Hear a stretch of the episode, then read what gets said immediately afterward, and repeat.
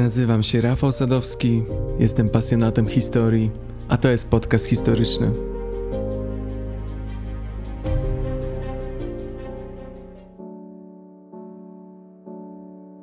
Czy zastanawialiście się kiedyś, dlaczego właściwie wybuchają rewolucje? Dlaczego niektórzy ludzie są tak zdeterminowani, że nagle rzucają swoje dotychczasowe życia, chwytają za broń i idą na barykady, stając naprzeciwko wszystkiemu temu, czego częścią byli dotychczas? Oczywista odpowiedź brzmiałaby, że zapewne są niezadowoleni ze swojej sytuacji społecznej, ekonomicznej. Być może uważają, że istniejący rząd nie jest zainteresowany reagowaniem na ich skargi. To jednak bardzo powierzchowna analiza. Myślę, że jako ludzie musimy choć odrobinę czuć, że mamy wpływ na swoje życie, na swoje otoczenie. Gdy tylko ludzie zaczynają czuć się bezsilni pod daną władzą, gdy tylko widzą, że ktoś inny steruje za nich, gdy przestają działać apele, marsze, protesty, to nagle obywatele zdają sobie sprawę, że jedynym sposobem na dokonanie zmiany jest wyeliminowanie istniejącego rządu i zastąpienie go innym, takim, który zareaguje. I tym właśnie jest rewolucja. Ale najważniejsze, rewolucja to ludzie. To ludzie, którzy chcą być wysłuchani, a których nikt nie chce słuchać. To ludzie, którzy chcą rozmawiać, a odbiera im się prawo do dialogu. To ludzie, którzy chcą czuć się częścią wspólnoty, a zostają z niej wykluczeni. Wielokrotnie ignorowani, w pewnym momencie czują, że nie mają już nic do stracenia. Zabieram Was dziś w podróż na Kubę, gdzie w połowie lat 50. XX wieku młody prawnik Fidel Castro, jego młodszy brat socjolog Raul oraz aspirujący lekarz Che Guevara mieli dość tego, że nikt się z nimi nie liczy. I z tej desperacji wykrzesali iskrę. Iskrę, która spadła na beczkę prochu, jaką wtedy była Kuba. Rozpętali rewolucję, a rewolucje nigdy nie wybuchają w rajach.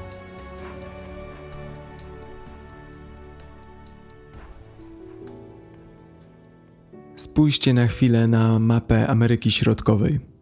Kuba to ta największa wyspa między Ameryką Północną a Południową, położona daleko na wschodzie. Do Ameryki jest stąd 200 km na północ.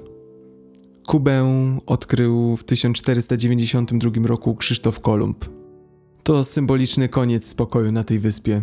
Już w latach 1511-1514 Kuba zostaje opanowana przez Hiszpanię i staje się bazą dla hiszpańskiej konkwisty w Nowym Świecie. Hiszpania na całego zaczyna wykorzystywać Kubę. Prowadzony przez kolonialne władze system ekonomienda przyniósł zagładę tamtejszej ludności indyjskiej. W pierwszej połowie XVI wieku, z powodu braku ludności miejscowej, rozpoczęto przymusowe sprowadzanie na wyspy niewolników z Afryki, którzy następnie wykorzystywani byli na uprawach plantacyjnych. To spowodowało pomieszanie ras na Kubie, które widoczne jest do dnia dzisiejszego. Są zarówno biali, jak i czarni Kubańczycy, w proporcjach mniej więcej po połowie. Od 1797 roku Kuba to już ważny punkt handlu niewolnikami. Ponadto staje się głównym producentem cukru w regionie. Niedługo trzeba czekać, aż zaczną kształtować się dążenia niepodległościowe. W 1868 roku wybucha pierwsze antykolonialne powstanie przeciwko Hiszpanom. Powstanie, które przerodzi się w trwającą 10 lat wojnę. Proklamowany przez rebeliantów rząd zapowiada zniesienie niewolnictwa oraz ogłasza niepodległość wyspy jako republiki.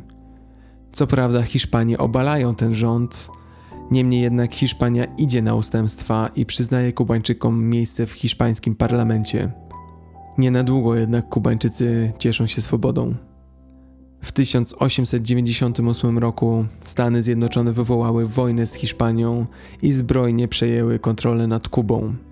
Wojska amerykańskie wkraczają do tego kraju w 1902 roku i wymuszają na kubańskim rządzie przyjęcie w konstytucji tzw. Tak poprawki Plata – Poprawka ta jest pod względem praworządnościowym straszna dla Kuby. Zapewniła Amerykanom prawo do ingerencji we wszystkie wewnętrzne sprawy tego państwa oraz założenie bazy morskiej w Guantanamo. Od tej pory zaczynają rządzić marionetki Stanów. W latach 1925-33 rządzi generał Gerard Machado. Machado nie umiał zjednać sobie przyjaciół wśród pozostałych wojskowych i szybko został obalony podczas tzw. Tak rewolty sierżantów. Zaś rzeczywistą władzę w kraju przejął lider tejże rewolty, Fulgencio Batista. Batista jest sojusznikiem Stanów Zjednoczonych.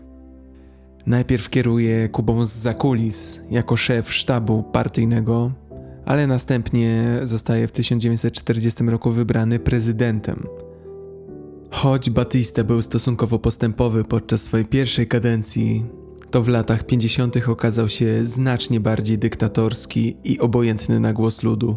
Podczas gdy Kuba nadal nękana jest wysokim bezrobociem i ograniczoną infrastrukturą kanalizacyjną, Batista antagonizuje ludność, tworzy intrantne powiązania z przestępczością zorganizowaną i pozwala amerykańskim firmom dominować kubańską gospodarkę, zwłaszcza plantacje trzciny cukrowej i inne zasoby lokalne. Podczas swojej pierwszej kadencji, z uwagi na ignorowanie potrzeb robotników i rolników, Batista nie uzyskał wsparcia komunistycznej partii Kuby. Potraktuje to bardzo osobiście i podczas drugiej kadencji stanie się silnie antykomunistyczny. Batista w 1952 roku ponownie przeprowadza zamach stanu i ogłasza się prezydentem. W tym okresie Batista szczególnie upodobał sobie egzotyczne potrawy i eleganckie kobiety.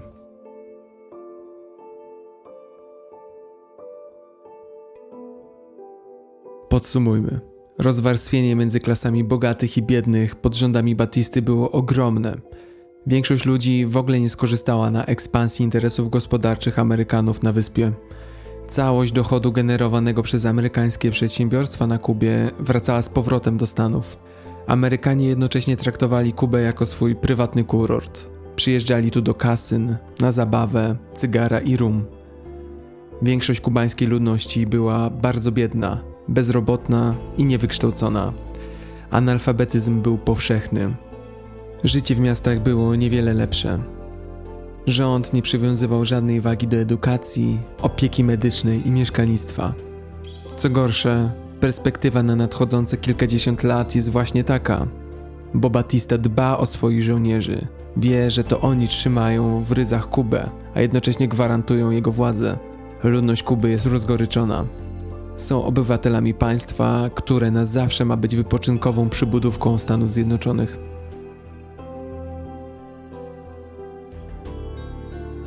Jest marzec 1952 roku. Fidel Castro, młody prawnik, ma już tego wszystkiego dość. Siada przy swoim biurku i ręcznie pisze petycję o usunięcie z urzędu Batisty, którego oskarża o korupcję i tyranię. Pismo, które sporządza Castro, jest długie, wyczerpujące.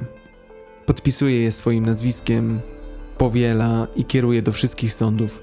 Jest przekonany, że to zapoczątkuje całą machinę, która pozwoli Kubie pozbyć się Batisty i zacząć proces demokratyzacji oraz bogacenia wszystkich bez wyjątku mieszkańców. Niestety, konstytucyjne argumenty Castro zostają odrzucone przez każdy co do jednego kubański sąd. Uzasadnienie odrzucenia jest lakoniczne i nie odnoszące się do istoty rzeczy. W tym momencie Fidel Castro zdaje sobie sprawę, że reżim kubański nie może zostać obalony legalnymi środkami. Władza sądownicza również jest w kieszeni Batisty. Fidel nie ma już nic do stracenia. Nie chce być prawnikiem w tak skorumpowanym ustroju. Nie ma zaś innego fachu w ręku, a wyjazd z Kuby jest niemożliwy. Decyduje się więc na walkę z systemem. Fidel i jego równie sfrustrowany brat Raul zakładają organizację paramilitarną. Organizację, która będzie do dziś znana każdemu Kubańczykowi jako El Movimiento, co znaczy ruch. Organizację, która zaczyna gromadzić broń i rekrutuje ponad 1200 członków, wszyscy z niezadowolonej klasy robotniczej w Hawanie. Fidel i Raul nie mają żadnego problemu ze znalezieniem chętnych. Nastała zatem pora, aby zadać pierwszy cios rządowi Batisty. Fidel i Raul zgromadzili 69 bojowników ruchu i zaplanowali wielostronny atak na kilka instalacji wojskowych. Jest 26 lipca 1953 roku, gdy rebelianci zaatakowali koszary Moncada w Santiago na południu Kuby. Fidel spodziewał się, że atak może się nie udać, jednak celem było wywołanie ogólnokubańskiego buntu przeciwko Batiście. Przez moment rebelianci walczą dzielnie, ale szybko zostali pokonani przez żołnierzy rządowych. Po godzinie walki przywódcy rebeliantów uciekają w góry. Dokładna liczba rebeliantów zabitych w bitwie jest dyskusyjna, jednak w swojej autobiografii Fidel Castro napisał, że 9 zostało zabitych, a 56 zostało dodatkowo straconych po schwytaniu przez rząd Batisty. Wśród zabitych był m.in. Abel Santa Maria, zastępca dowódcy Castro, który został uwięziony, torturowany i stracony tego samego dnia, w którym nastąpił atak. Od tego momentu organizacja braci Castro zaczyna nosić pełną nazwę Ruch 26 lipca na cześć dnia ataku na koszary Moncada. Wkrótce potem, po brutalnych przesłuchaniach schwytanych rebeliantów, pojmano wielu kluczowych rewolucjonistów ruchu, w tym samych braci Castro. Podczas bardzo ustawionego procesu Fidel, jak na rasowego prawnika przystało, bronił się sam. Jego obrona opierała się na wezwaniach do patriotyzmu i sprawiedliwości społecznej. Jego mowa końcowa trwała prawie 4 godziny, a kończyła się słowami: Potępiajcie mnie, jeśli chcecie, to nie ma żadnego znaczenia. Historia mnie rozgrzeszy. Fidel został skazany na 15 lat więzienia, a Raul na 13 lat. Jednak w 1955 roku, 3 lata później, pod szeroką presją polityczną, rząd Batisty uwalnia wszystkich więźniów politycznych na Kubie, w tym napastników z Moncady. Nauczycielom z dzieciństwa Fidela udało się również przekonać Batistę do włączenia w program amnestii również Fidela i Raula. Bracia wychodzą na wolność. Wiedzą, że są obserwowani i wiedzą, że nie uda im się sformować kolejny raz partyzantki, podczas gdy przebywają na Kubie. Wkrótce więc Fidel i Raul wyjeżdżają z innymi wygnańcami do Meksyku, aby przygotować się do obalenia Batisty, otrzymując szkolenie od poznanego tam Alberto Bayo, przywódcy sił republikańskich w hiszpańskiej wojnie domowej. Ich misja? Mamy zamiar ustanowić prawdziwy, reprezentatywny i demokratyczny rząd. Na czele tymczasowego rządu stanie uczciwy człowiek. Później człowiek przeznaczony na stanowisko prezydenta wybrany zostanie w drodze wolnych wyborów przez naród kubański w możliwie najkrótszym czasie po zwycięstwie rewolucji. W Meksyku w 1955 roku Fidel spotyka argentyńskiego rewolucjonistę Ernesto Che Guevara, który przyłącza się do jego sprawy.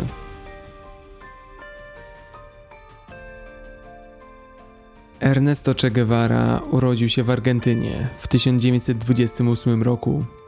Pochodził z rodziny wywodzącej się z klasy średniej, a w liceum na własną rękę uczył się filozofii.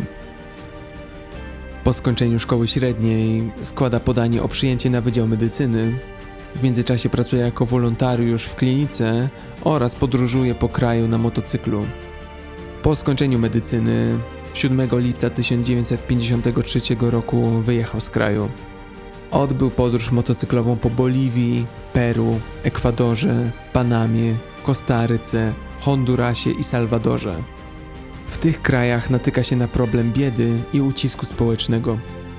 Złe warunki życia mieszkańców państw Ameryki Południowej i Środkowej w połączeniu z marksistowskimi zainteresowaniami Che Guevary przekonują go do przyjęcia poglądów rewolucyjnej lewicy. W grudniu 1953 roku przybywa do Gwatemali. Tam zamieszkuje i rozpoczyna pracę jako lekarz. Poznaje też peruwiańską ekonomistkę Hilde Gade Acosta, z którą później się ożeni. Bracia Castro i Che Guevara szybko odnajdują wspólny język. Łączą ich ideały, łączy ich też droga, jaką chcą te ideały osiągnąć. Che po latach wspominać będzie pierwsze spotkanie z braćmi Castro. Wówczas chyba po raz pierwszy stanąłem przed dylematem.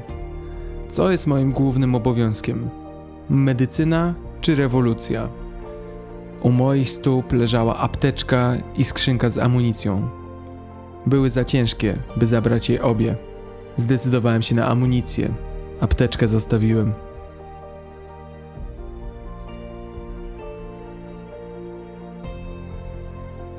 I tak mamy zaczyn rewolucji. Fidel, Raul i Che.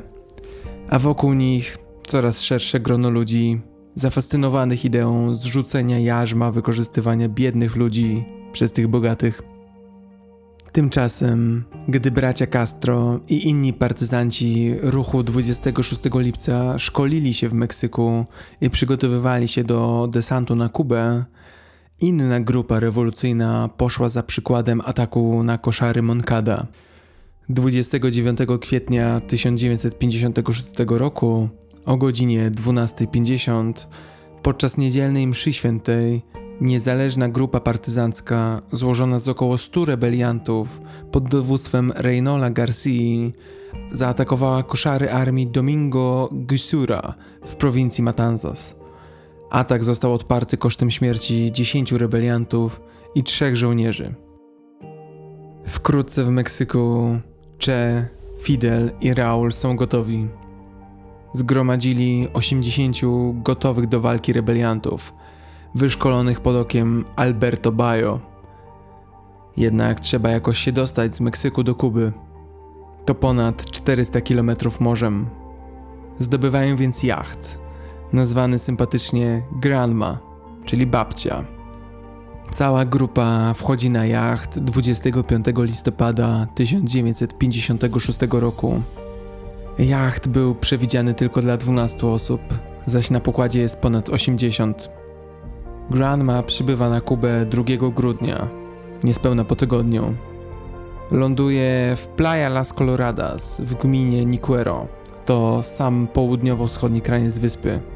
Ląduje niestety dwa dni później niż planowano, ponieważ łódź była mocno przeciążona. To rozwiało wszystkie nadzieje na skoordynowany atak z pozostałym skrzydłem ruchu 26 lipca, który stacjonował na Kubie. Po przybyciu na plażę i wyjściu ze statku, grupa rebeliantów szybko zaczyna przedostawać się w góry Sierra Maestra. To górskie pasmo na południowo-wschodniej Kubie. Fidel wie, że nie mają szans w bezpośrednim starciu z wojskiem. Potrzeba im gór i dżungli, aby atakować z ukrycia. To też czas, gdy do rewolucji dołącza wiele kobiet rewolucjonistek, w tym Celia Sanchez i Heidi Santa Maria. Ktoś jednak w porcie sprzedał informacje władzom i Batista rozpoczyna pościg. Trzy dni po rozpoczęciu wędrówki armia Batisty zaatakowała i zabiła większość pasażerów Gramy. Podczas gdy dokładna liczba ofiar jest kwestionowana, to nie więcej niż 20 z pierwotnych 82 rewolucjonistów przeżyło to pierwsze spotkanie z armią kubańską. Niedobitki uciekają daleko w góry Sierra Maestra. Sytuacja nagle stała się krytyczna. Zostało raptem 20 rebeliantów. W grupie ocalałych z dowództwa znaleźli się Fidel i Raul, Che Guevara oraz Camilo Cienfugos. Ci, którzy przeżyli, byli rozproszeni i w małych grupkach albo samotnie wędrowali przez góry na oślep, szukając siebie nawzajem. W końcu rebelianci ponownie się łączą.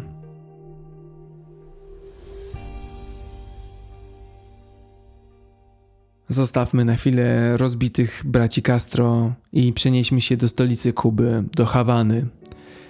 Informacja o rebeliantach zaczyna bowiem zataczać kręgi po Kubie a lud coraz bardziej ochoczo dołącza do powstańców. To właśnie jest tak niebezpieczne dla władzy w rewolucjach. Jeśli jedna grupa podnosi głowę, ośmiela tym samym pozostałe, to reakcja łańcuchowa niczym kostki domina. Jak grzyby po deszczu na Kubie powstają nowe organizacje rewolucyjne. I 13 marca 1957 roku jedna z tych organizacji, Antykomunistyczna rewolucja studencka, złożona głównie ze studentów, szturmuje pałac prezydencki w Hawanie i próbuje zabić Batistę oraz obalić rząd, Ich atak zakończył się całkowitą porażką. Lider rewolucji studenckiej, student José Antonio Echeviera, zginął w strzelaninie z siłami Batisty, strzelaninie, która odbyła się w rozgłośni radiowej w Hawanie.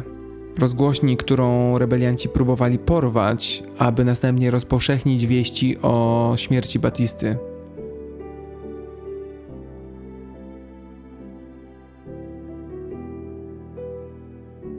W międzyczasie nadchodzi październik 1957 roku, a wieści o rewolucji przedostają się do Stanów Zjednoczonych. USA widzą, że Kuba stała się nagle niestabilna. Choć Batista jest ich pupilkiem i cały czas udzielają mu wsparcia finansowego i zbrojnego, to z ostrożności rozpoczynają grę na dwa fronty. Zaczynają również finansować ruch 26 lipca co najmniej 50 tysięcy dolarów zostało przekazanych kluczowym przywódcom ruchu. Celem było wzbudzenie sympatii do Stanów Zjednoczonych wśród rebeliantów na wypadek, gdyby ruch jakimś cudem się powiódł, a Batista został obalony. Podczas gdy Batista zwiększał liczbę państwowych żołnierzy w górskim regionie Sierra Maestra, chcąc zniszczyć partyzantów, to otwarty przeciwko Batiście zostaje drugi front, Oddziałami drugiego frontu kierował William Alexander Morgan. Morgan nosił przydomek komendant Jankes. Morgan to postać szczególna. To jeden z około 25 obywateli amerykańskich, którzy pod wpływem misji Fidela płyną na Kubę, porzucając swoje życie w Stanach i dołączają do rewolucji. Morgan wcześniej pełnił służbę w armii amerykańskiej dzięki czemu elementy szkolenia wojskowego wprowadził do szkolenia rebeliantów. I za sprawą szkolenia Morgana właśnie rebelianci zaczynają stosować autentyczne taktyki wojskowe. Nagle stają się dużo bardziej niebezpieczni. Wkrótce Morgan dostał awans do najwyższej rangi komendante. W 1958 roku udziela wywiadu, w którym tłumaczy, Jestem tutaj, ponieważ uważam, że najważniejszą rzeczą dla wolnych mężczyzn jest ochrona wolności innych.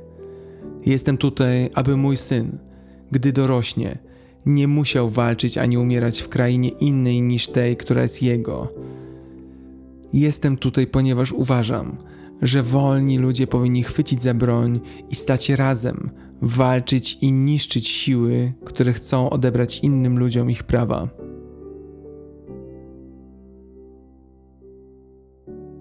Mamy koniec 1957 roku. Bojówki na dwóch frontach zaczynają skutecznie wiązać siły Batisty. Jego rząd ciągle kontroluje duże miasta, jednak w górach Castro dominuje.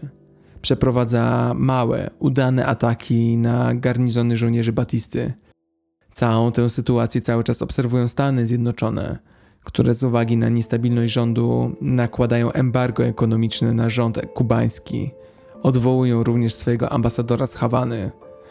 To jeszcze bardziej osłabia mandat rządu kubańskiego. Embargo spowodowało zachwianie rynku na Kubie i szybki wzrost cen. Poparcie Batisty wśród Kubańczyków zaczyna radykalnie słabnąć, a byli zwolennicy Batisty dołączają do rewolucjonistów albo dystansują się od niego. To wszystko sprawia, że Batista zaczyna podejmować rozpaczliwe decyzje dotyczące gospodarki Kuby. Aby zdobyć pieniądze, rozpoczął nacjonalizację amerykańskich rafinerii ropy naftowej i innych nieruchomości. To jest ten moment, gdy Stany Zjednoczone widzą, że Batista jest skończony. Stracą do niego zaufanie.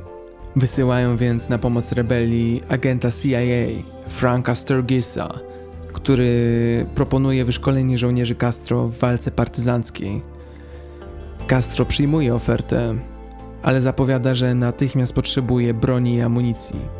Sturgis kupuje dla Castro łódki, broń i amunicję. Tworzy również polowy obóz treningowy w górach Sierra Maestra. Tam uczy Che Guevara i innych członków ruchu technik wojskowych i partyzanckich.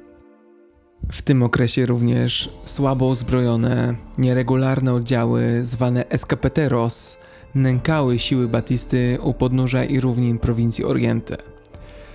Escapeteros zapewniają także bezpośrednie wsparcie wojskowe dla głównych sił Castro, chronią linię zaopatrzenia i dzielą się danymi wywiadowczymi. Escapeteros byli zwykłymi chłopami, którzy mieli po prostu dość, nie mieli nic do stracenia. Ostatecznie wszystkie kubańskie góry znajdują się pod kontrolą Fidela i Che. Oprócz zbrojnego ruchu oporu, rebelianci wykorzystują propagandę na swoją korzyść. Uruchamiają nielegalną, piracką stację radiową o nazwie Radio Rebelde, która zostaje utworzona w 1958 roku. To umożliwia Castro i jego siłom nadawanie wiadomości na cały kraj. Ponadto Fidel Castro ma znajomości wśród dziennikarzy New York Timesa. To pozwala opisać proces rebelii na pierwszej stronie tejże gazety. Ton artykułu jest romantyczny i entuzjastyczny.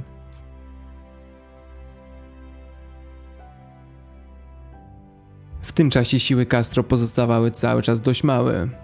Liczyły czasem mniej niż 200 osób, podczas gdy kubańska armia dysponowała 37 tysiącami żołnierzy. Pomimo tego, prawie za każdym razem, gdy kubańskie wojsko walczy z rewolucjonistami, to armia zmuszona jest do wycofania się. Embargo na broń, nałożone na rząd kubański przez Stany Zjednoczone, znacznie przyczyniło się do osłabienia sił Batisty. Niektórzy żołnierze nie mają bowiem czym strzelać.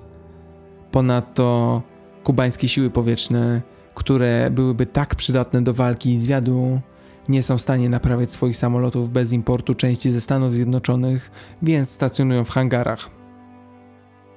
To ostatni dzwonek dla Batisty. Ma przeciwko sobie coraz więcej rebeliantów oraz Stany Zjednoczone. Wie, że jego armia lada moment odmówi wykonywania rozkazów, bo już nawet rodziny wojskowych dołączają do rebelii. Batista ma jedną szansę na zniszczenie oporu. Rozpoczyna operację Verano, zmasowany atak na pasma górskie na południu Kuby. To tam znajduje się dowództwo rebelii. Akcję tę rebelianci nazwą La Offensiva.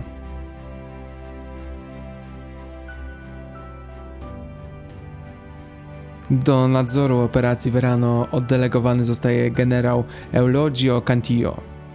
Cantillo zgłosił, że potrzebuje 24 bataliony, czyli bagatela 20 tysięcy żołnierzy, aby otoczyć pasmo górskie Sierra Maestra, ustawić całkowitą blokadę, a następnie zaatakować 14 batalionami.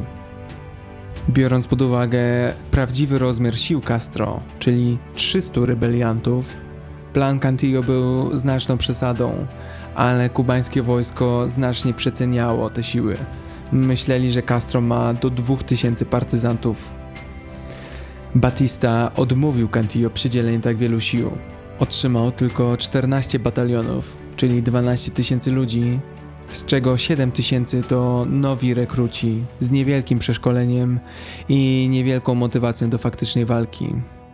Biorąc pod uwagę fakt, że w razie ewentualnego niepowodzenia ofensywy Batista straci kontrolę nad krajem, ta decyzja była fatalna w skutkach. Kolejną fatalną decyzją było podzielenie kontroli operacyjnej nad operacją Verano pomiędzy dwóch generałów: Cantillo, który był generałem dobrym, oraz generała Alberto del Rio Chaviano, który był nieefektywny i niezmotywowany. Rewolucjoniści Castro dobrze znali teren, na którym się znajdowali. Zakładali pola minowe i budowali pozycje obronne wzdłuż głównych szlaków. Szlaków, którymi spodziewali się ataku armii Batisty. Castro doskonale wiedział, gdzie jest armia i co planuje.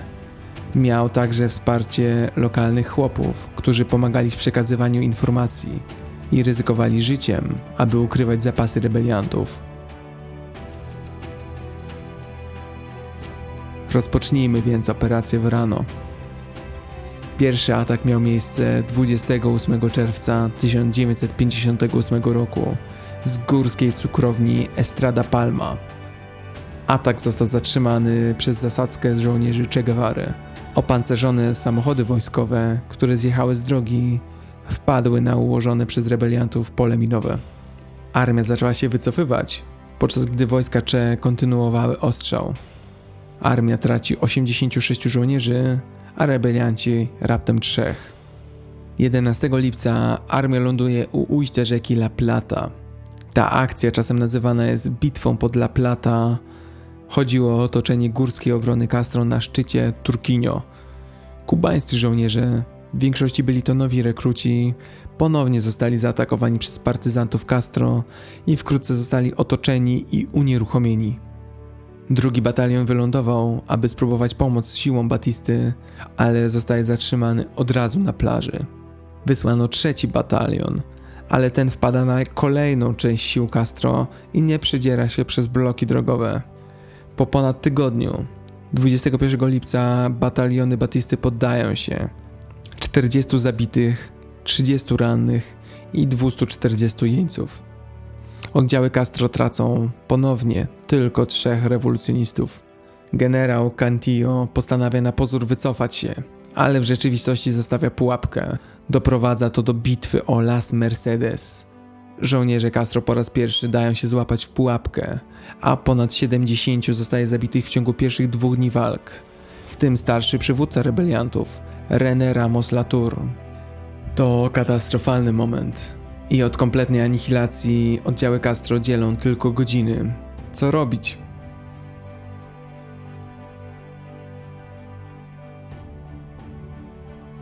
Fidel Castro wpadł na pomysł. Wywiesza białą flagę i udaje się do generała Cantillo. Otwiera sfingowane negocjacje. Negocjacje, które z pozoru mają doprowadzić do pokoju między rewolucjonistami a Batistą. Podczas gdy Castro przez prawie tydzień bierze udział w rozmowach i prowadzi dyskusję na temat rzekomego poddania się, to do 8 sierpnia prawie wszystkie siły Castro bokiem uciekają z kotła i ofensywa rządu siłą rzeczy dobiega końca. W efekcie tej klęski rząd Batisty traci twarz, wygląda na słaby i nieskuteczny. Ponadto wpływ tej klęski był druzgocący na morale armii kubańskiej. Większość młodych oficerów, którzy tak ciężko walczyli w poprzednich tygodniach, była zdruzgotana, że Cantillon nawet skłonił się do negocjacji zamiast zniszczyć rebeliantów. Co więcej, mistrzowski manewr Castro nastąpił właśnie w momencie, gdy armia wydawała się zmierzać do zwycięstwa.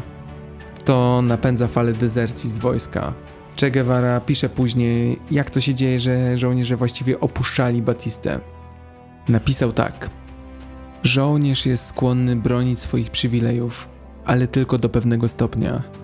Jego pensja i emerytura są warte cierpienia i niebezpieczeństw, ale nigdy nie są warte jego życia. Jeśli cena za ich utrzymanie będzie go zbyt drogo kosztować, to je porzuci, to znaczy wycofa się w obliczu zagrożenia partyzanckiego. Tym zagrożeniem jest lud, a lud to my.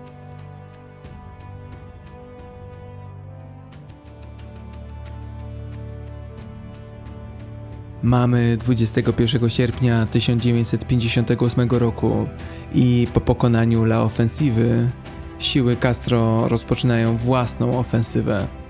W prowincji Oriente Fidel, Raul i Juan Almeida Bosk schodzą z gór z bronią przechwyconą od wojsk Batisty i odnoszą szereg początkowych zwycięstw.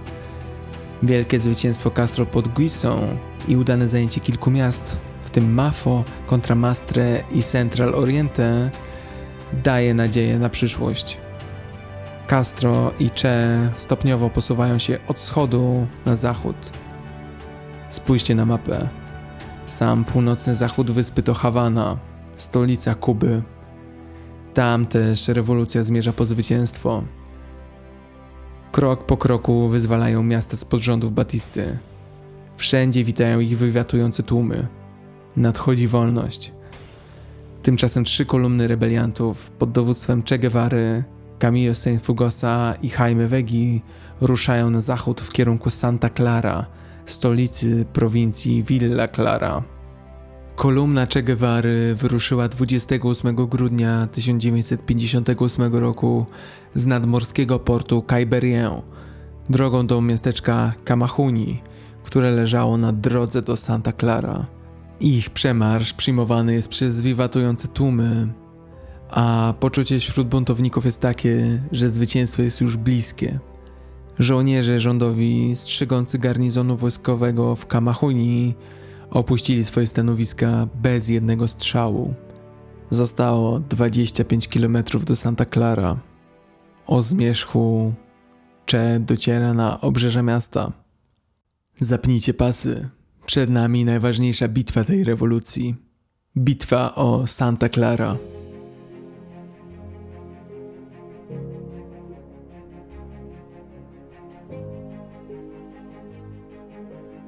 Santa Clara to duże, 200-tysięczne miasto, obfitujące w kamienice i bardzo ciasne uliczki.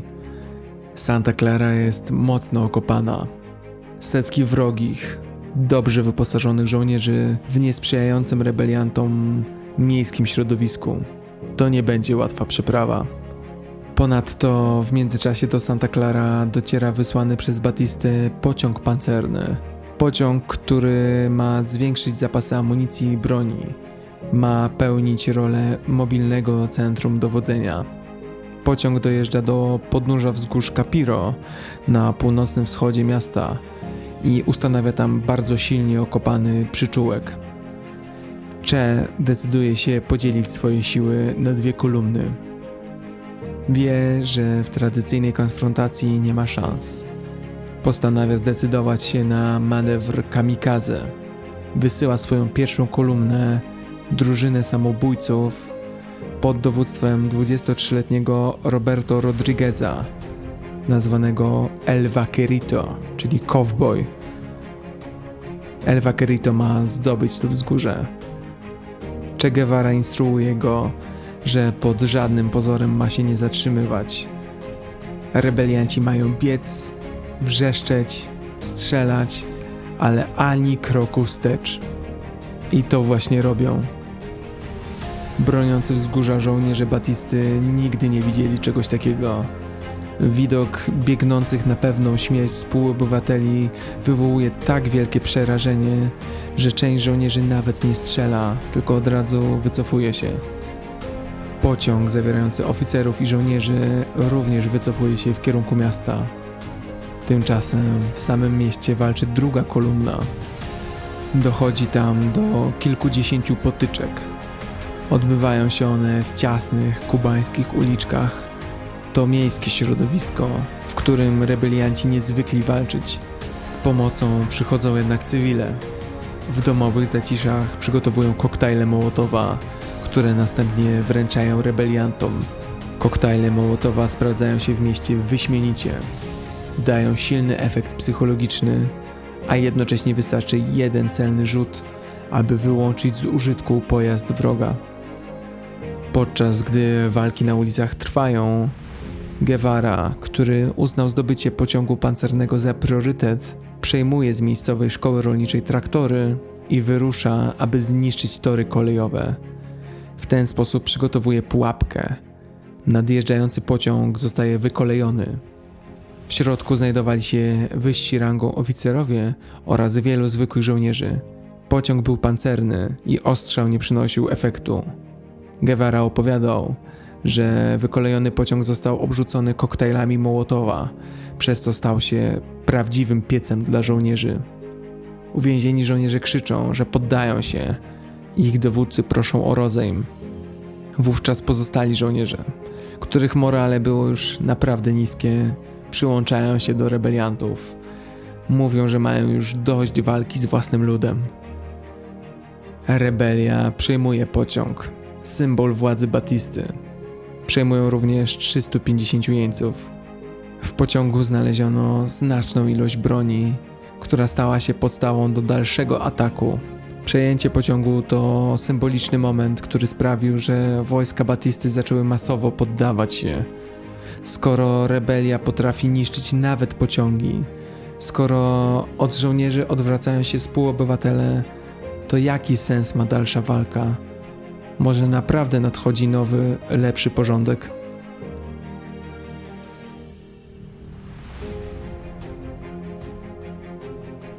Santa Clara zostaje zdobyta. Wieści o triumfie powodują panikę u Batisty. Ucieka z Kuby samolotem na Dominikanę zaledwie kilka godzin później, 1 stycznia 1959 roku. Kuba de facto pozbawiona zostaje rządu. Natychmiast więc generał Elodio Cantillo wchodzi do pałacu prezydenckiego i ogłasza nowego, tymczasowego prezydenta Carlosa Piedry. Zaczyna również mianować nowych członków do starego rządu Batisty. Dzień później, 2 stycznia, dowódca wojskowy Hawany, pułkownik Rubido, nakazuje wszystkim żołnierzom złożyć broń, a siły Castro bez trudu przyjmują kolejne miasto. Pora ukoronować zwycięstwo. Bracia Castro i Guevara wkraczają do Hawany, do stolicy.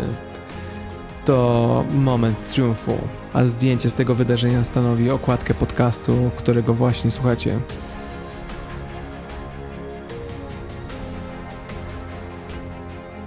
Coś, co jeszcze parę lat temu wydawało się niewyobrażalne, stało się rzeczywistością. Udało się obalić Batistę, a przed Kubą jest nowa, lepsza przyszłość.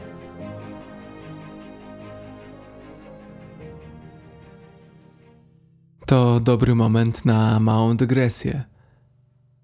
Badając materiały do tego odcinka, natknąłem się na bardzo ciekawy aspekt tej historii.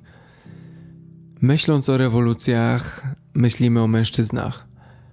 Tymczasem Kuba to chwalebny wyjątek.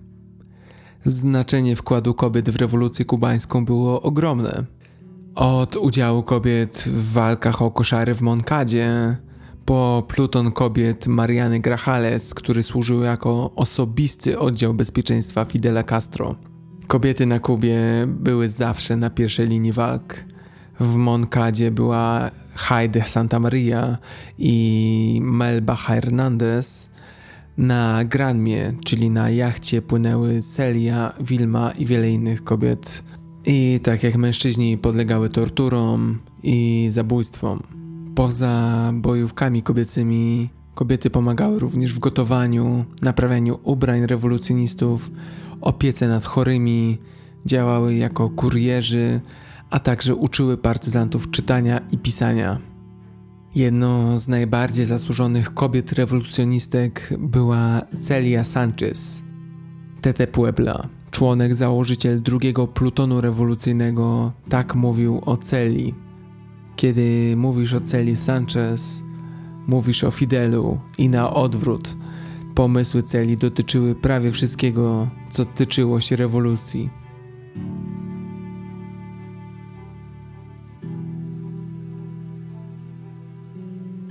Mamy początek stycznia 1959 roku i rewolucja się zakończyła. Ameryka jest zadowolona.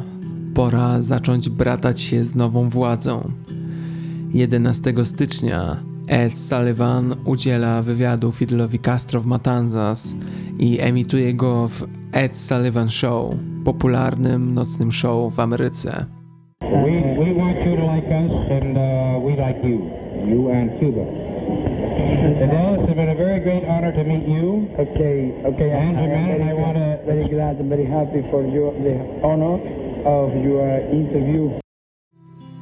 W tymże wywiadzie Ed odnosi się do Castro i innych buntowników jako wspaniałej grupy rewolucyjnej młodzieży i wskazuje na znaczący podziw dla katolicyzmu wśród rewolucjonistów. Castro wie, że Stany Zjednoczone w latach 60. to kolebka kapitalizmu, czyli ustroju, który w tym najgorszym, batistowskim wydaniu niszczył Kubę. Wie też jednak, że nie może zrazić do siebie wujka sama. Nie na tym etapie. Na pytanie o sympatię do komunizmu stanowczo zaprzecza. Trzy miesiące później Castro rozpoczyna prawie dwutygodniową wizytę w Stanach Zjednoczonych Podczas tejże wizyty mówi: Wiem, że świat o nas myśli, że jesteśmy komunistami i powiem to jasno. Nie jesteśmy komunistami. Nigdy nimi nie byliśmy i nigdy nimi nie będziemy. W tym czasie prezydent John Kennedy powie również: Batista był wcieleniem wielu grzechów ze strony Stanów Zjednoczonych. Teraz będziemy musieli zapłacić za te grzechy, a w kwestii reżimu Betisty zgadzam się z rewolucjonistami kubańskimi. Jak widać, obu stronom zależy na dobrych stosunkach.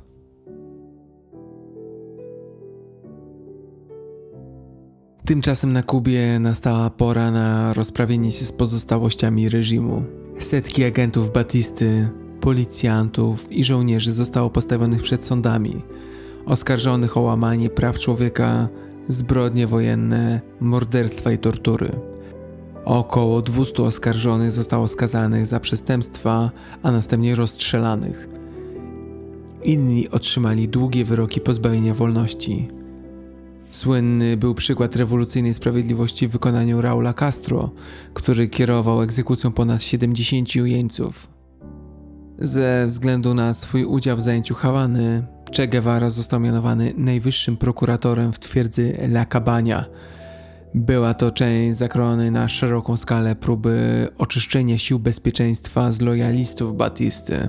Chociaż wielu z nich zostało zabitych lub uwięzionych, to inni mieli tyle szczęścia, że zostali zwolnieni z wojska i policji, tym samym unikając kary śmierci. Te rewolucyjne procesy były przedmiotem badań zarówno historyków, jak i prawników, a konsensus jest następujący. Choć prawdopodobnie oskarżeni byli winnymi tego, za co się ich oskarżało, to procesy znacząco odbiegały od standardów państwa prawa.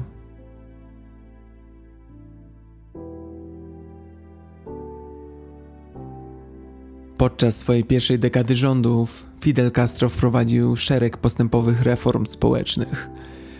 Wprowadził przepisy zapewniające równość czarnym Kubańczykom oraz znacząco większe prawa kobietom. Dokonano także poprawy komunikacji miejskiej i pozamiejskiej, wzmocniono infrastrukturę medyczną, opiekę zdrowotną, wprowadzono programy mieszkalnictwa komunalnego oraz powszechnej edukacji. Ponadto otworzono przed Ponadto otworzono przed przeciętnym Kubańczykiem coś, czego dotychczas w ogóle nie mieli. To znaczy trasy koncertowe, wystawy sztuki, koncerty i teatry. Pod koniec lat 60. wszystkie kubańskie dzieci otrzymały wykształcenie. Za Batisty odsetek ten wynosił mniej niż 50%. Bezrobocie i korupcja zostają zmniejszone, a higiena i warunki sanitarne znacząco poprawione. Fidel Castro wiele lat poświęca na walkę o równość między ciemnoskórymi i białymi mieszkańcami Kuby. Jego ustawodawstwo antydyskryminacyjne było pierwszą i główną próbą zapewnienia równości wśród ludności Kuby. Liczne reformy, takie jak opieki zdrowotnej, edukacji i ogólnej równości, dały szansę Afrokubańczykom, którzy dotychczas żyli w skrajnej biedzie z powodu dyskryminacji rasowej powszechnej na Kubie.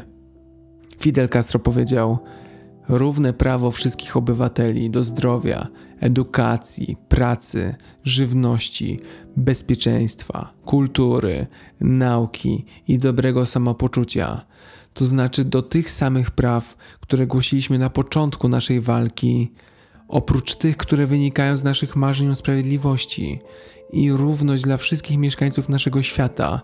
To jest to, czego życzę wszystkim bez wyjątku.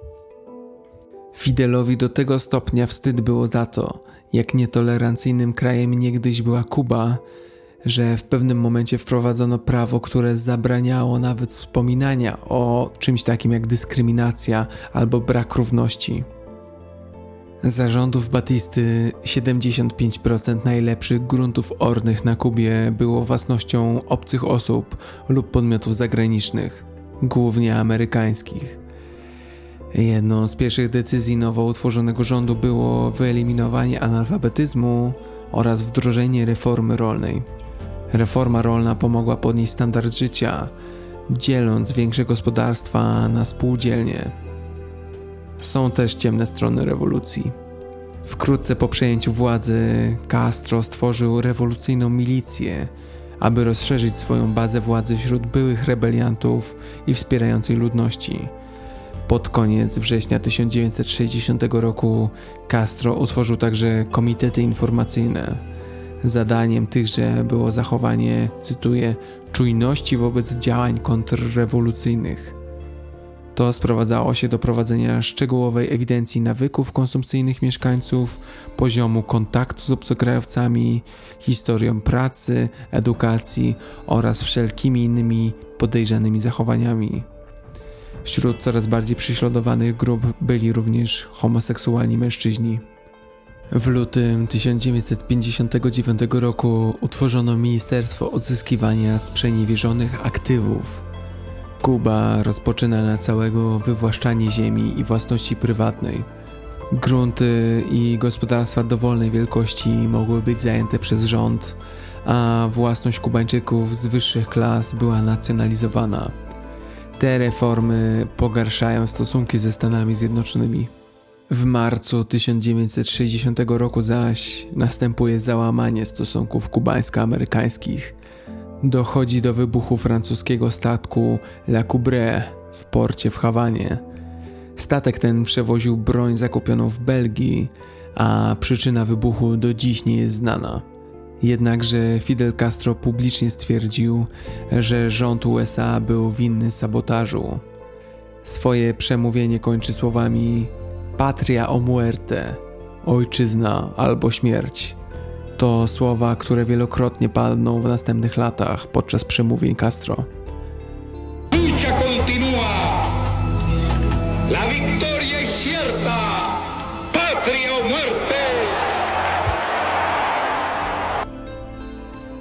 Do końca 1960 roku rewolucyjny rząd znacjonalizował ponad 25 miliardów dolarów własności prywatnej. Rząd Castro nacjonalizuje wszystkie nieruchomości będące własnością zagraniczną, w szczególności amerykańskie. Ponadto do 1961 roku rząd Kuby nacjonalizuje własność organizacji religijnych, w tym dominujące Kościoła rzymskokatolickiego. Setki członków kościoła, w tym biskup, zostają na stałe wyrzuceni z kraju, ponieważ nowy rząd ogłasza się jako oficjalnie ateistyczny. W edukacji następują znaczące zmiany. Szkoły prywatne zostały zakazane, a postępujące państwo socjalistyczne przyjmuje większą odpowiedzialność za dzieci. Rząd kubański zaczął również wywłaszczać przywódców mafii i zabierać miliony pozostawione w gotówce.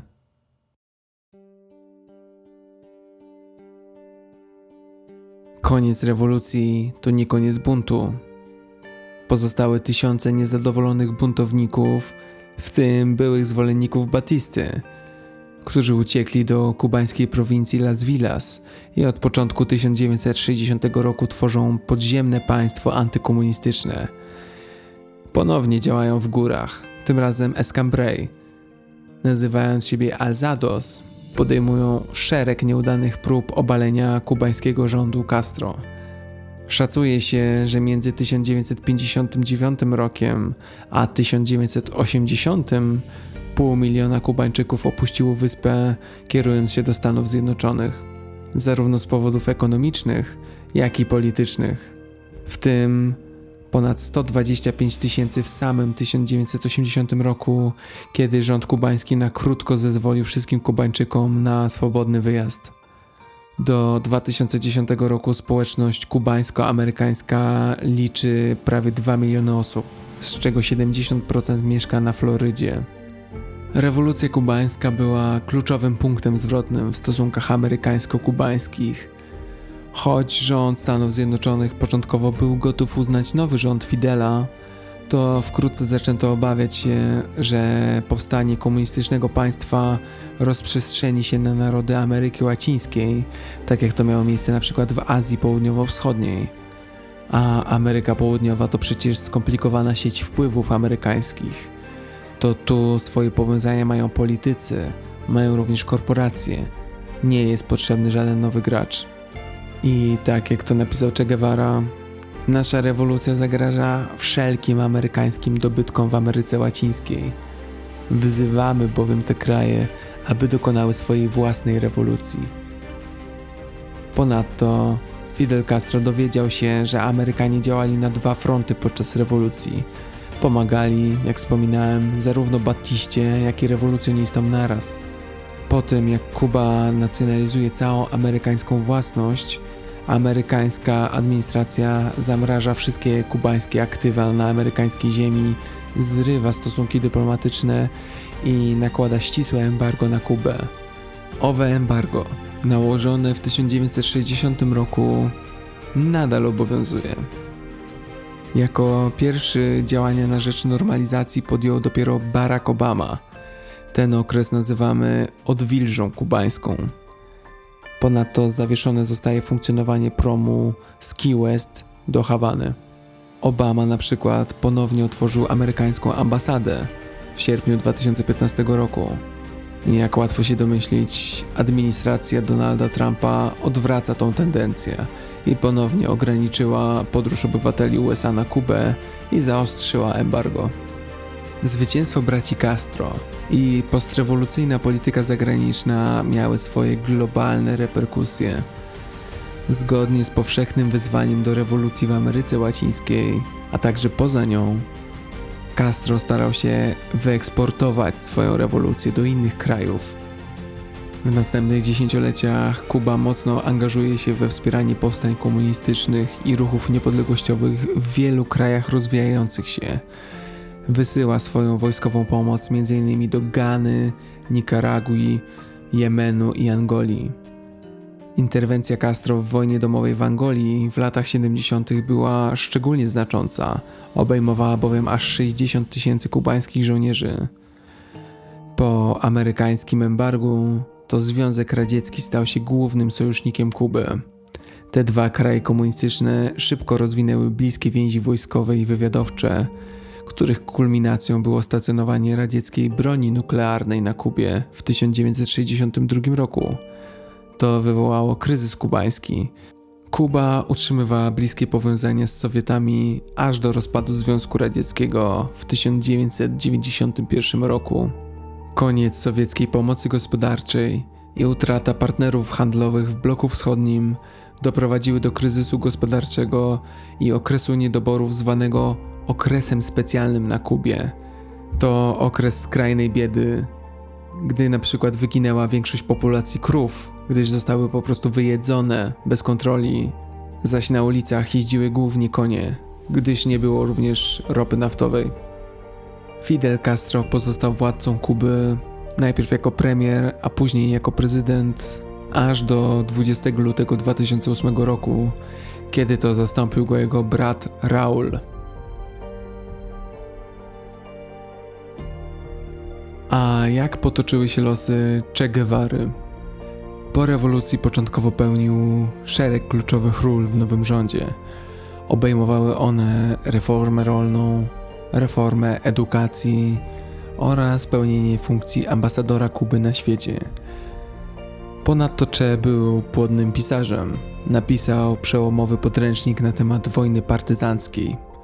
Podręcznik ten nazywa się Guerrilla Warfare i można go bez problemu przeczytać online. Ponadto napisał także dobrze sprzedający się pamiętnik o swojej młodzieńczej podróży motocyklem. Na podstawie tego nakręcono film Dzienniki motocyklowe. Ernesto Che Guevara dalej studiuje marksizm i leninizm, a to doprowadza go do wniosku, że zależność trzeciego świata jest rezultatem imperializmu, jest rezultatem neokolonializmu, a co za tym idzie kapitalizmu, a na to jedynym lekarstwem jest rewolucja światowa. Guevara opuszcza Kubę w 1965 roku z zamiarem wywołania rewolucji za granicą, najpierw w Kongo, a następnie w Boliwii. I to Boliwia stanie się ostatnim przystankiem na życiowej drodze Che.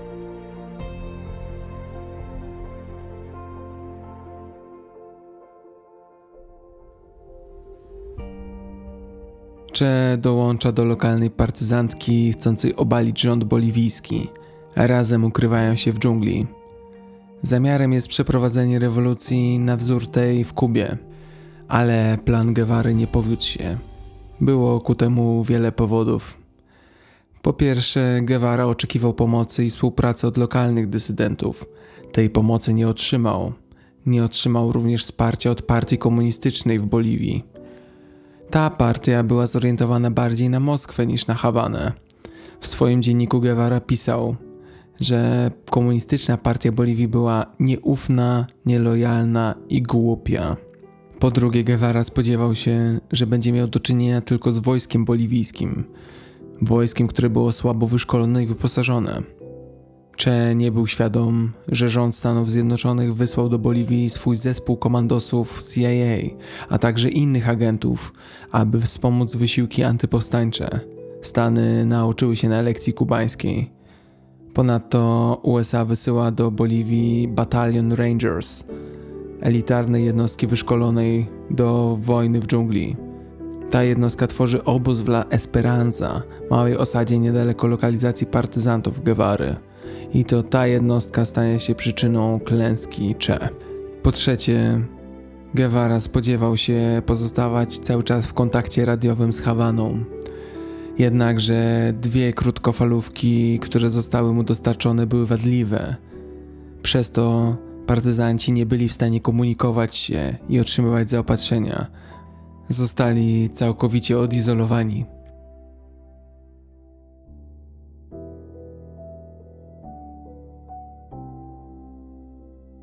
I tak 7 października 1967 roku tajny informator informuje boliwijskie siły specjalne o lokalizacji obozu partyzantów, obozu, w którym znajduje się Ernesto Che Guevara.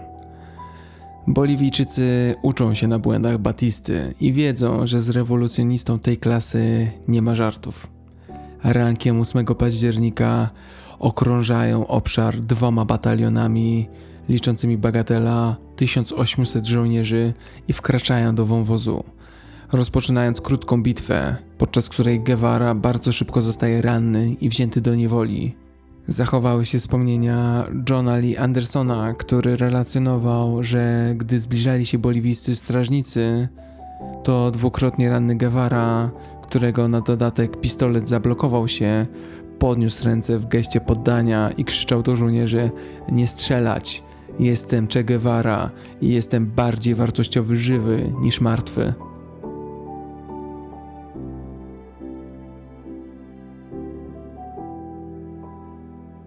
Che zostaje uwięziony i zabrany do zrujnowanej szkoły w pobliskiej wiosce La Higuera wieczorem 8 października.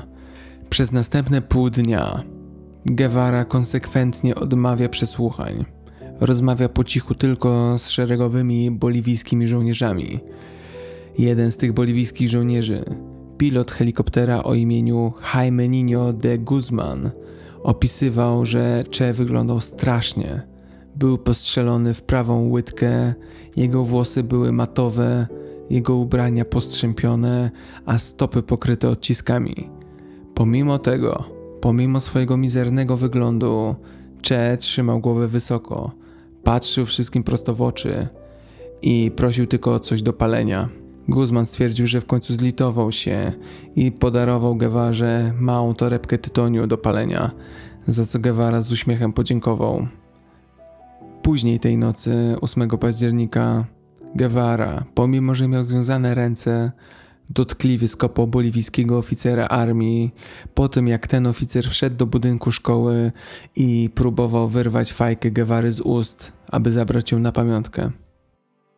Następnego ranka, 9 października, Guevara poprosił o spotkanie ze szkolną nauczycielką, 22-letnią kobietą o imieniu Julia Cortez.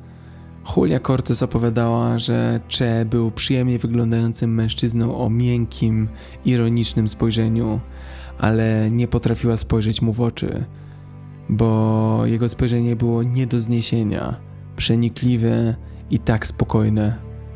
Jak się okazało, podczas krótkiej rozmowy Guevara zwrócił uwagę Juli Cortez na zły stan budynku szkoły. Powiedział, jak możemy oczekiwać, żeby ktokolwiek chciał się uczyć w takich warunkach, podczas gdy skorumpowani i niedouczeni urzędnicy rządowi jeżdżą Mercedesami. Zakończył słowami: Właśnie dlatego walczymy.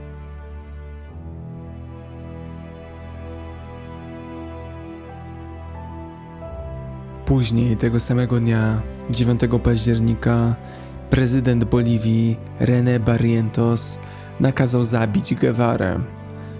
Pomimo chęci rządu Stanów Zjednoczonych, aby Guevara został zabrany do Panamy na dalsze przesłuchania, decyzja zostaje utrzymana w mocy.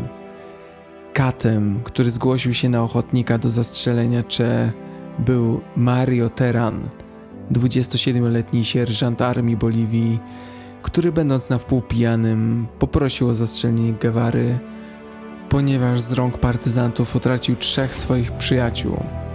Felix Rodriguez, kubańsko-amerykański agent w Boliwii, nakazał Teranowi, aby ten nie strzelał do Guevary w głowę, ale starał się, aby wyglądało na to, że Guevara został zabity podczas starcia z armią. Gary Prado, boliwijski kapitan dowodzący kompanią wojskową, która schwytała Guevarę, powiedział, że po pierwsze bano się, że Guevara ucieknie z więzienia, a po drugie długi proces polityczny z pewnością przyprawiłby Boliwii negatywny rozgłos na świecie.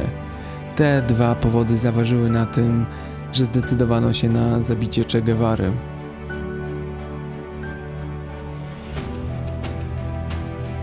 Około 30 minut przed śmiercią Felix Rodriguez próbuje po raz ostatni przesłuchać Guevarę. Ten jednak konsekwentnie milczy.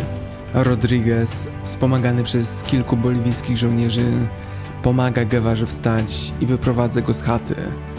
Następnie paraduje przed innymi boliwijskimi żołnierzami, pozują do zdjęć z Guevarą.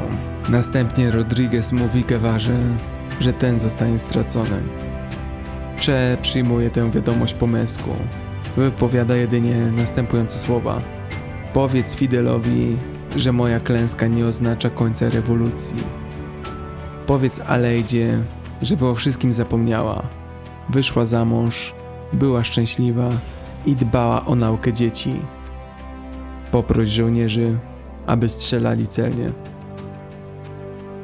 Chwilę później Guevara został zapytany przez jednego z boliwijskich żołnierzy, czy myśli o własnej nieśmiertelności. Nie, odpowiedział, tylko rewolucja jest nieśmiertelna. Kilka minut później sierżant Teran wszedł do chaty, aby go zastrzelić. Guevara natychmiast stał i wypowiedział swoje ostatnie słowa. Wiem, że przyszedłeś mnie zabić. Strzelaj, tchórzu. Zabijasz tylko człowieka. Mario Teran zawahał się, a potem skierował karabin M2 na Guevarę i otworzył ogień, ledwo trafiając z odległości 4 metrów, raniąc ręce i nogi. Cze pada na ziemię i wije się z bólu. Nie chce krzyczeć, nie chce dać satysfakcji Boliwijczykom. Z całych sił zagryza jedyną rzecz, do której ma dostęp swój nadgarstek. Teran staje nad nim i strzela kolejny raz, tym razem śmiertelnie. Jest 13.10 czasu lokalnego, gdy Che Guevara wydaje swoje ostatnie tchnienie. Kilka miesięcy wcześniej, podczas swojego ostatniego publicznego wystąpienia, Che napisał swoje własne epitafium. Gdziekolwiek śmierć może nas zaskoczyć, będzie mile widziana, ale pod jednym warunkiem, że nasz krzyk wolności zdążył dotrzeć do jakiegoś ucha, a kolejna ręka pochwyci broń, którą my upuścimy. Ernesto Che Guevara pozostaje postacią zarówno czczoną, jak i oczernianą. Spolaryzowaną w zbiorowej wyobraźni w wielu biografiach, wspomnieniach, esejach, dokumentach, piosenkach i filmach. Che Guevara to ikona różnych ruchów lewicowych. Magazyn Time nazwał go jednym ze stu najbardziej wpływowych ludzi XX wieku, a jego zdjęcie wykonane przez Alberto Corda, zdjęcie zatytułowane Guerrillero Heroico, zostało nazwane najbardziej znanym zdjęciem na świecie. Na pewno je znacie. Link w opisie. Zdjęcie to zrobiono, gdy Amerykanie zatopili statek dostarczający broń z Belgii. Na miejsce katastrofy przyjechali dygnitarze, także Fidel Castro. Che był początkowo ukryty w tłumie. Potem wyszedł i spojrzał na miejsce katastrofy, i właśnie wtedy Korda zrobił mu owo słynne zdjęcie. Sam Alberto Korda powiedział, że nie ma nic przeciwko wykorzystywaniu jego zdjęcia do celów promujących ideały, o które Che Guevara walczył.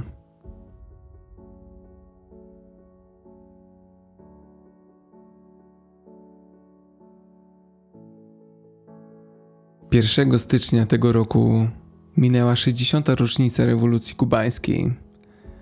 Ten kluczowy moment w historii oznaczał początek jednego z najdłużej żyjących niedemokratycznych reżimów na świecie. Reżimów, który przeżył 12 prezydentów Stanów Zjednoczonych oraz niezliczone kryzysy polityczne i gospodarcze. W kwietniu 2018 roku Miguel Díaz-Canal zastąpił Raula Castro na stanowisku prezydenta Kuby. Kuba jest dziś w interesującym miejscu.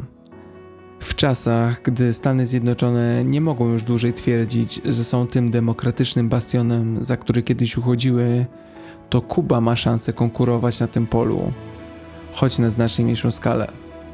W dużej części mniej zamożnego świata Kuba jest podziwiana za jej walkę z amerykańskim gigantem w ciągu ostatniego półwiecza. Kuba to również międzynarodowy program pomocy medycznej. To osiągnięcia w muzyce i tańcu, w sztuce i w lekkoatletyce. Ale takie osiągnięcia nie wystarczą, aby utrzymać tę wyspę. Aby istnieć dalej, nie na zasadzie przetrwania, ale na zasadzie rozwoju Kuba musi znaleźć dla siebie nową rolę. To może oznaczać na przykład przemyślenie relacji z Wenezuelą i Nikaraguą. To dwa kraje, z którymi Kuba ma wieloletnie więzi i wspólną historię, ale które stały się coraz bardziej represyjne i które nie są już tymi przyjaciółmi, którymi można się pochwalić w towarzystwie. Kuba nie musi zdradzać swoich przyjaciół. Może wykorzystać swoje znaczące zasoby polityczne i dyplomatyczne, aby odegrać wiodącą rolę w zapewnieniu pokojowych przemian w Wenezueli i Nikaragui właśnie. Kuba musi dalej się otwierać. Podobnie jak 60 lat temu z rewolucją, która na lepsze lub gorsze pomogła przekształcić współczesny świat.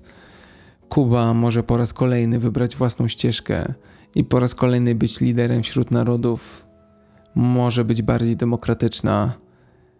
To po raz drugi w ciągu niespełna 100 lat jej historii byłoby prawdziwie rewolucyjne.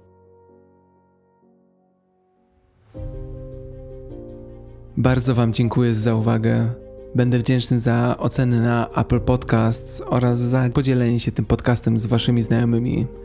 Zapraszam na mój fanpage, gdzie publikuję ciekawostki historyczne oraz zapowiedzi kolejnych tematów. Do usłyszenia i dobrego dnia. Cześć.